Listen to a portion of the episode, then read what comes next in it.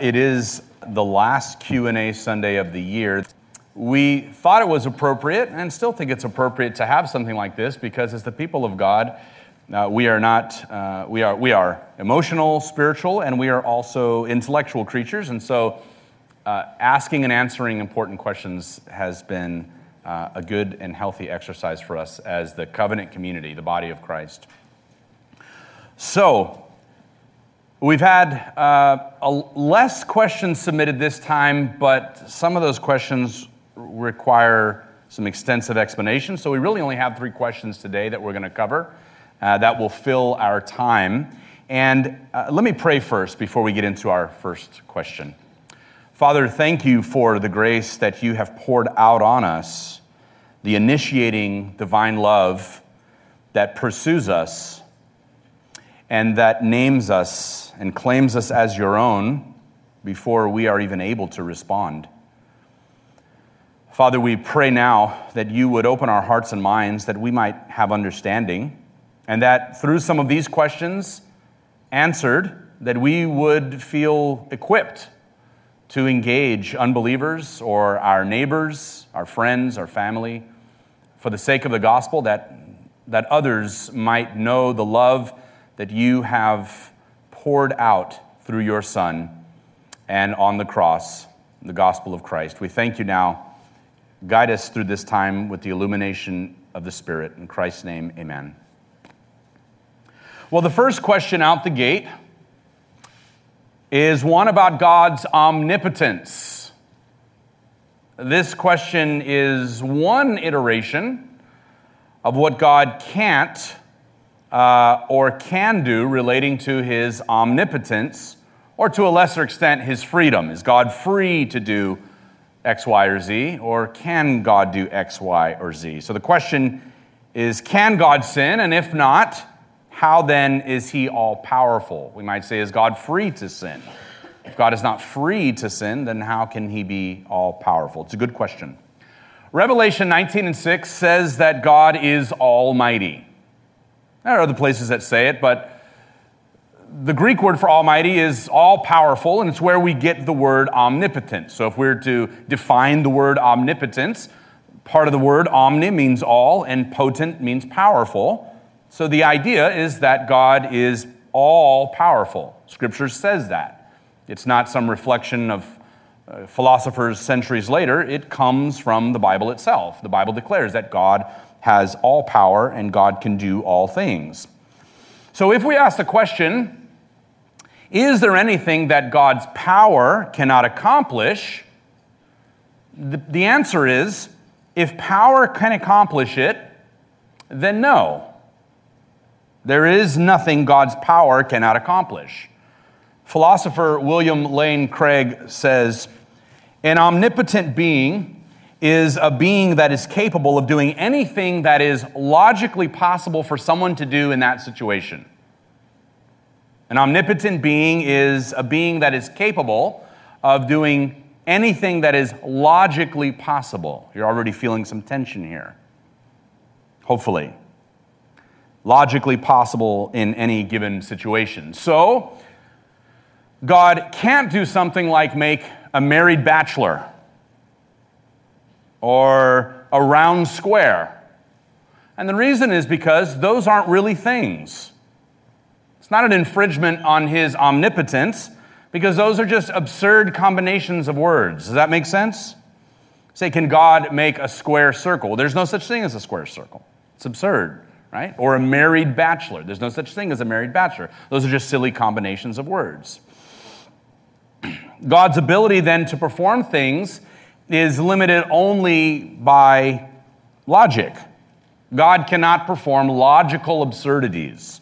And so, questions like, questions that seem clever on the surface, like, can God beat himself in an arm wrestling match? Presumes that God is not one, right? Because if God beat himself in an arm wrestling match, he'd be both the winner and the loser at the same time, and it doesn't make sense. Or can God make a rock so big that he can't lift it? The idea is that if he has the power to make a rock like that, then that power also has the power to lift it. May seem clever on the surface, but those are just silly word games. And they fail to employ, and this is key, just simple logic. So when we're asking questions about God's power, it's important that we use the faculties of logic that God has given us. So the question, can God sin or is God free to sin? The answer would also be no. The answer would be no. Because sinning would maybe not be a logical contradiction, but it would be logically incompatible with God's character as an absolutely and essentially holy and perfect being. And so it may not be logically impossible or a logical contradiction, but the idea of God sinning would be logically incompatible with the very nature of God as a perfectly holy being. The Bible says God can't lie. The Bible says in James 1 that God cannot be tempted by evil. Well, that's where sinning comes from. Sin is the result of temptation. Why can't God lie or be tempted by evil? Because of his absolute essential holiness, but not because something outside of himself limits his power or infringes on his omnipotence. So the answer to this question is God can do all things that can be done except logical absurdities or logical impossibilities. And sinning is a logically impossibility for a perfectly holy being. So I hope that helps you when you think about whether God is able to sin and how that squares with his omnipotence, power, and freedom. And one day, you, if you haven't already, you may run into a question like that. And the next question takes it up a bit a notch and it's more less of, a, less of an apologetic question and more of a biblical question. And it says, What is the difference between the way the Holy Spirit worked in the Old Testament and the New? Is there a difference? You don't have to speak up, but just by a show of hands, has anybody wondered this question before? Yeah, what is the primary difference between the way that the Holy Spirit, which we believe according to our theology is the third member of the Trinity. Some people call it the, the shy or the silent member of the Godhead. What is the difference between the way the Holy Spirit worked in the Old Testament and the New Testament? I'll try to make this not boring. Some of you are riveted, and some of you might be falling backward in your chair. well, there's continuity and discontinuity between the Old Testament and the New Testament. In other words, there are things that absolutely do not change about God, the way God works.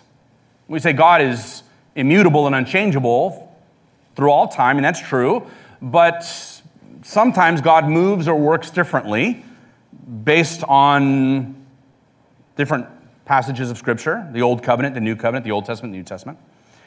And so there is continuity and discontinuity with the way the Holy Spirit operates. So after creation, the Holy Spirit shows up on the scene at creation, excuse me, at creation, the Holy Spirit shows up on the scene and hovers and moves over the chaotic waters and speaks order into the world. And after creation, the Holy Spirit is seen giving special empowerment to people for specific tasks. First example, this would be Joseph. You remember in Genesis 41, Joseph is in prison. Pharaoh is having dreams that no one can interpret. And Joseph is called upon to interpret Pharaoh's dreams. And it says in Genesis 41 that Joseph was able to interpret those dreams because the Spirit of God was upon him. The Spirit enabled Joseph to interpret dreams. The Spirit in the Old Testament also enabled a group of people called the prophets. And the prophets were a group of people who were empowered, so empowered by the Holy Spirit, that they were able to see and understand things the way God does. So the Holy Spirit came upon a select group of people in the Old Testament, the prophets, and equip them for special, the special task of being able to see things. They had vision, the way God sees things, and they were able to speak in a way that reflected the mind and heart of God. And what does the Spirit help them see? Well, the Spirit helps them see that while um, God created a really good world, human beings are giving into evil, which is unleashed a new kind of chaos back into the world. Remember Genesis, Genesis 1 the Spirit moves, brings order to the chaos. Well, the prophets, now empowered by the Spirit, are seeing that people are giving into temptation and evil, and by sinning, are reintroducing a new kind of chaos back into the world, a new kind of disorder called sin. And the prophets, also under the Spirit's power, tell of a time, they, they foretell of a future time when the Holy Spirit will come and perform a kind of new creation and equip and empower not just a few people, but a whole new race of people. Now we're talking about the contrast between the Old Testament and the New Testament. The Holy Spirit in the Old Testament moves upon just a select few for a specific purpose. And some of those people who are equipped by the Spirit are looking forward to a time when a whole new race of people will be equipped and empowered by the Holy Spirit. And this starts with Jesus. You remember Jesus at his baptism in the Jordan River, the Holy Spirit descends upon him in the shape of a bird. Right? It says in the form of a dove. And he is empowered or filled with the Holy Spirit. And towards the end of his ministry, before he ascends after his resurrection, he breathes on the disciples and says, Receive the Holy Spirit. And God empowers Jesus in his message, and it was the Spirit that raised him from the dead and breathed life back into him. And soon after that, on the day of Pentecost, it was poured out on all his followers. In Acts chapter 2, where 3,000 souls were saved and filled or equipped with the power of the Holy Spirit in a special way to live as God's new creations and share the good news and learn God's ways. And so, the primary difference between the way the Holy Spirit worked in the Old Testament and the New Testament is this. Here's the answer. In the Old Testament, the Holy Spirit empowered a select few, but it now equips and gives special empowerment to all people who have faith in Christ. The New Testament terminology is called being filled with the Holy Spirit. So, this is the primary difference, and this is the blessing of the gospel that the Holy Spirit is poured out on all of those who have faith in Christ. You may have wondered how the Holy Spirit is at work in your life or not at work in your life. It is not wrong for us to pray for a fresh anointing of the Holy Spirit, a fresh equipping. And it's not that the Holy Spirit leaves us, but it's the idea from Scripture that we are filled again and again with God's power through the Spirit. And in Scripture, and especially in the New Testament, where it's sometimes it'll say the Spirit of God, the Spirit of Christ, or the Holy Spirit, and it's all talking about the same thing. It's God's Spirit. And the fact that the New Testament can mix and match those names means that it's the same Spirit. The Spirit of Christ, the Spirit of God, the Holy Spirit are all the same. Romans says, if anyone does not have the Spirit of Christ, they are none of his. So this is not a matter of some Christians having the Spirit and then some not having the Spirit because they have not received some type of second blessing or something like that. You cannot have faith without the power of the Holy Spirit. You cannot even profess faith in Christ or repent of your sins without the enabling power of the Spirit. So there aren't two types of Christians Christians who have the Spirit, Christians who don't. There are only Christians. And a person is a Christian because they've been filled and empowered by the Holy Spirit to have faith, because it's the Spirit's work. Now, this second question leads into our third question which is what is new about the new covenant? What is new about the new covenant? Um, in the old covenant, the covenant made with Moses at Mount Sinai, where the Ten Commandments were written on stone tablets by God Himself, what we often refer to as the law of Moses, God's people were to be a special light among the nations as their love for God and neighbor was to be on display as they lived according to God's laws and did what was right and just. So, before I can get at what is new about the new covenant, I first have to explain what the old covenant is. Now, in the Bible, there are many covenants, uh, but the word new covenant is specifically in contrast to the old covenant, the covenant at Sinai. And down the road, probably in 2019, we'll have a series on the biblical covenants. Time does not permit me right now to go into all the covenants. But the old covenant, which is contrasted against what the new covenant is, and is what I'm trying to explain a little bit. So God wrote on the tablets of stone at Sinai, giving Moses the law. First, it started with the Ten Commandments, and every time the Israelites disobeyed, God gave more laws to address their particular disobedient behavior patterns. And the Israelites were meant to embody God's law, the Old Covenant, the Sinai covenant, to the whole world because God wanted to bless the whole world through Israel. And as Israel lived out God's rules and laws, the rest of the nations were to say, Look at how great these laws and their God must be. We want to be like them. That was the intention of the old covenant. But Israel broke the covenant. They worshiped other gods, they allowed horrible injustice, and they suffered devastating consequences, and they lose their land and are forced into exile. You don't have to read the Old Testament long before you see that Israel gets in trouble with God really quick. They start worshiping other gods, they break the covenant, and God allows other nations to come in and destroy them and judge them and drive them into exile because they're breaking the covenant. And there were stipulations in that covenant for punishment and blessings. But during the exile, Israel's prophets, who, as I said a minute ago, were empowered by the Spirit, spoke of a day when God would restore the covenant a day when God would make a new covenant. We're getting at what's new about the new covenant. The prophet Jeremiah said, This is the covenant that I will make with the house of Israel in those days, declares the Lord. I will put my law within them, I will write it on their hearts. I will be their God, and they shall be my people, and no longer shall each one teach his neighbor and each one his brother, saying, Know the Lord. For they shall all know me, from the least of them to the greatest declares the Lord, for I will forever, excuse me, I will forgive their iniquity and I will remember their sin no more.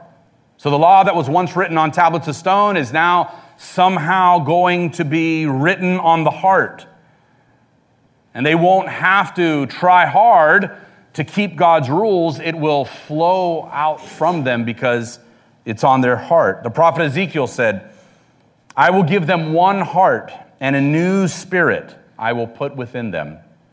I will remove the heart of stone from their flesh and give them a heart of flesh, that they may walk in my statutes and keep my rules and obey them.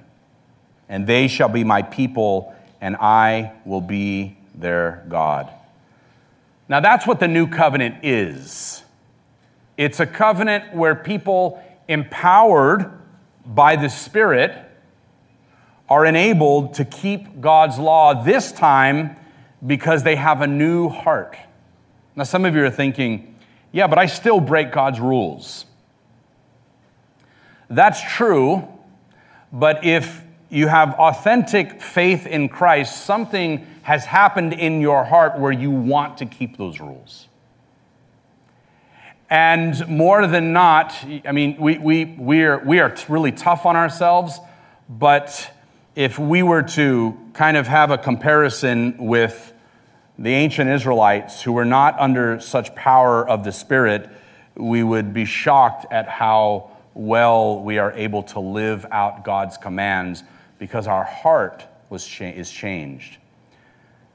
One of the main things about following Christ and the privileges of the new covenant is that the Spirit has done something with our heart that is not true in the Old Covenant.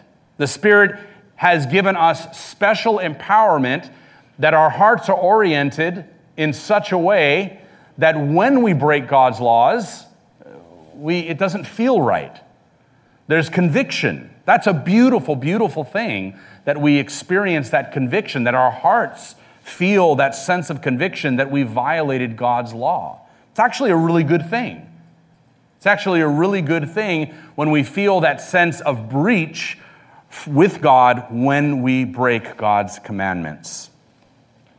And so, the, in the new covenant, people are enabled by the Spirit to keep God's law because we have a new heart, and the rebellion against God and God's ways are taken away.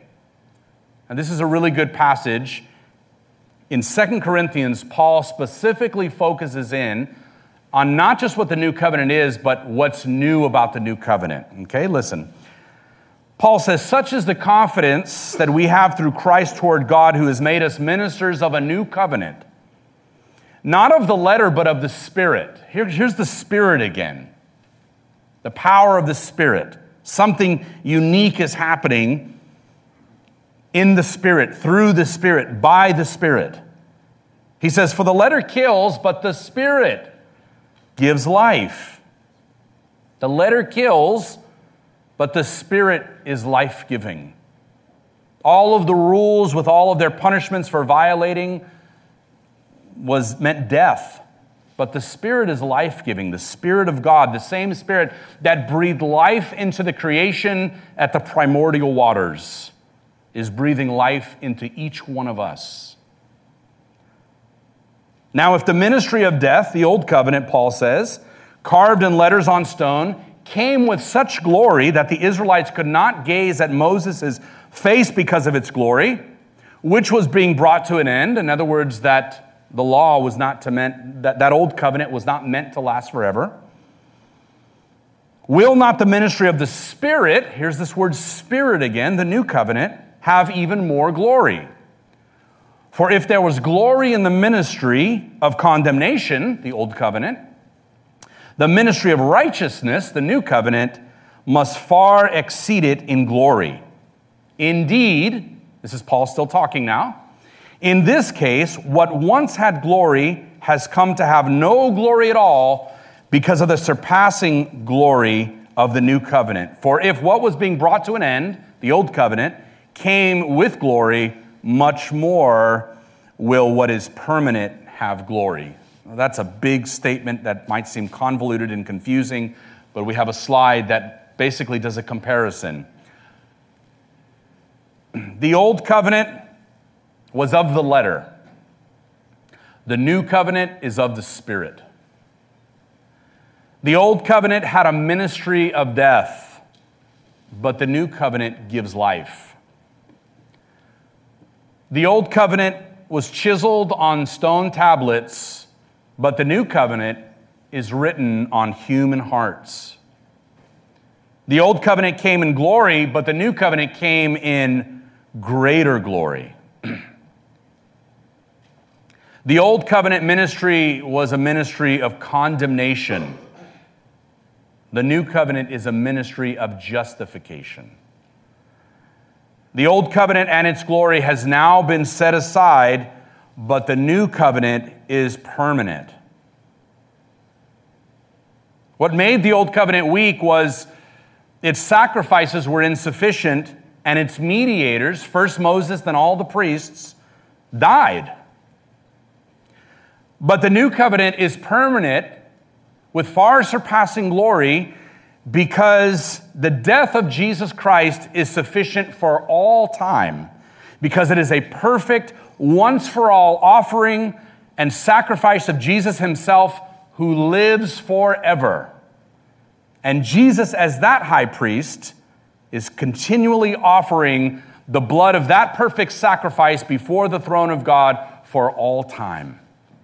Not like the old priests who were sinful and whose life came to an end, and those old sacrifices had to be renewed every single time this once for all sacrifice by this perfectly perfect and holy sacrificial offering offered by an eternal high priest is why the new covenant is new.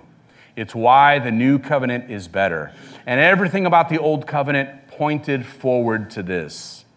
You say, what kind of time would you like to be living in? Someone uh, the other day, I heard them ask the question, where in history, you know, would you want to live? You would not want to be living during the old covenant. As exciting as it sounds, I assure you, we're living at a better time. This is a better covenant. This new covenant, where the Holy Spirit's been poured out, which is life giving, where we've been justified by the blood of Jesus Christ. Michael Gorman says, and this is really the answer what is new about the new covenant? Michael Gorman says, it would be a covenant in which the laws of God would be internalized by the presence of the Spirit and would therefore actually be observed. The Spirit's inward work make God's character our own. I think there's another slide there. There may. The last slide. The Spirit's inward work make God's character our own to the point that we think God's thoughts after Him and we're transformed into the likeness of the perfect lawkeeper, Jesus Christ. That's what's happening in us. That's what's happening in you every single day as you live out your faith, empowered by the Spirit through prayer. Is more and more we're being conformed to the likeness and image of the perfect lawkeeper, Jesus Christ. And the beauty in that is that when we fall short, even with a renewed heart empowered by the Spirit, when we fall short of keeping God's rules and laws, guess what? There is one who has perfectly kept the law for us Jesus Christ. I don't know if this morning you're finding yourself maybe condemned by your shortcomings. Listen, uh, conviction is not a bad thing.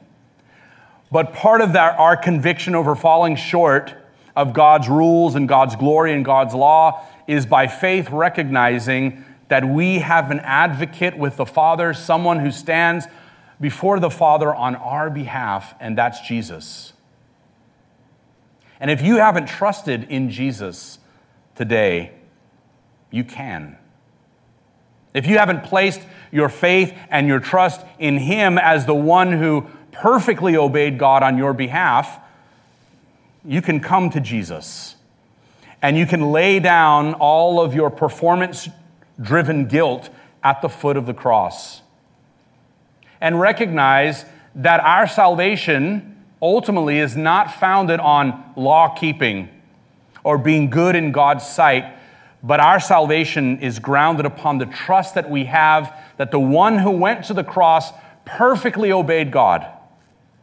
He stands in our place as the perfectly obedient one. He stands in our place as the atonement for sins, a sacrifice that appeased the divine wrath of God and lives forever, interceding on our behalf. That's why we're saved. That's what makes us saved. That's, that's the confidence we have that we'll be with God forever when the judgment comes is we're pointing to Jesus Christ, trusting in what he's done. Maybe this morning you've never been able to say or you've never said, I'm trusting in Christ for my salvation. You should be able to say that. When you come to faith in Christ and are born again, you are able to say by faith, I trust in Christ for salvation. When someone asks, Why would God let you go to heaven when you die? You haven't been all that great of a person. I'm trusting in Christ for salvation. I'm trusting in what Jesus did on the cross. I'm not trusting in myself. I can't trust in myself. I fall short of God's glory too much. I have too many shortcomings, too many character flaws. But the confidence that we have, the assurance that we have that we're saved and loved by God is that Jesus did it for us. Jesus lived that perfect life of obedience to God's holy law. And by faith, that obedience and that righteousness is imputed to us that when God sees us, he sees us as righteous. Maybe you've never heard that this morning. Maybe you've never heard that before. But that's the confidence we have that we're saved. If, if you've ever responded to somebody, why will God send you to heaven? You said, well, you know, I, I try to do good and I, I, I try to be a good person. That, that is not the biblical answer. The biblical answer is that Jesus has done it. Jesus has paid it all, and it's all to him we owe. Sin had left a crimson stain that he washed white as snow. Let's pray. Father, thank you now um, that our hearts are curious. And we long to be able to understand with the mind of God deep questions, perplexing questions. We long and desire, O oh God, to be able to defend our faith, and we pray that by the power and illumination of the Holy Spirit, that you would help us not only to search the scriptures, for in them we think we have eternal life, but also to have confidence that even the questions we cannot answer, Lord, you are still powerful enough to move in the hearts of unbelievers. And so our feeble attempts at evangelism and sharing our faith are not wasted because it is ultimately the power of the Holy Spirit, which we've just heard about, that transforms hard hearts through the hearing and the preaching of the gospel. Even an elementary presentation of the gospel of Christ. And Father, you redeemed us. Not all of us were born into believing homes and grew up in the faith. Some of us were pagans, unbelievers, idolaters, and we've all been guilty. But Lord, we thank you now that because of Jesus and his sacrifice, that we are participants in the new and better covenant, a covenant of life, a covenant of justification, a permanent covenant. We thank you now in Christ's name. Amen.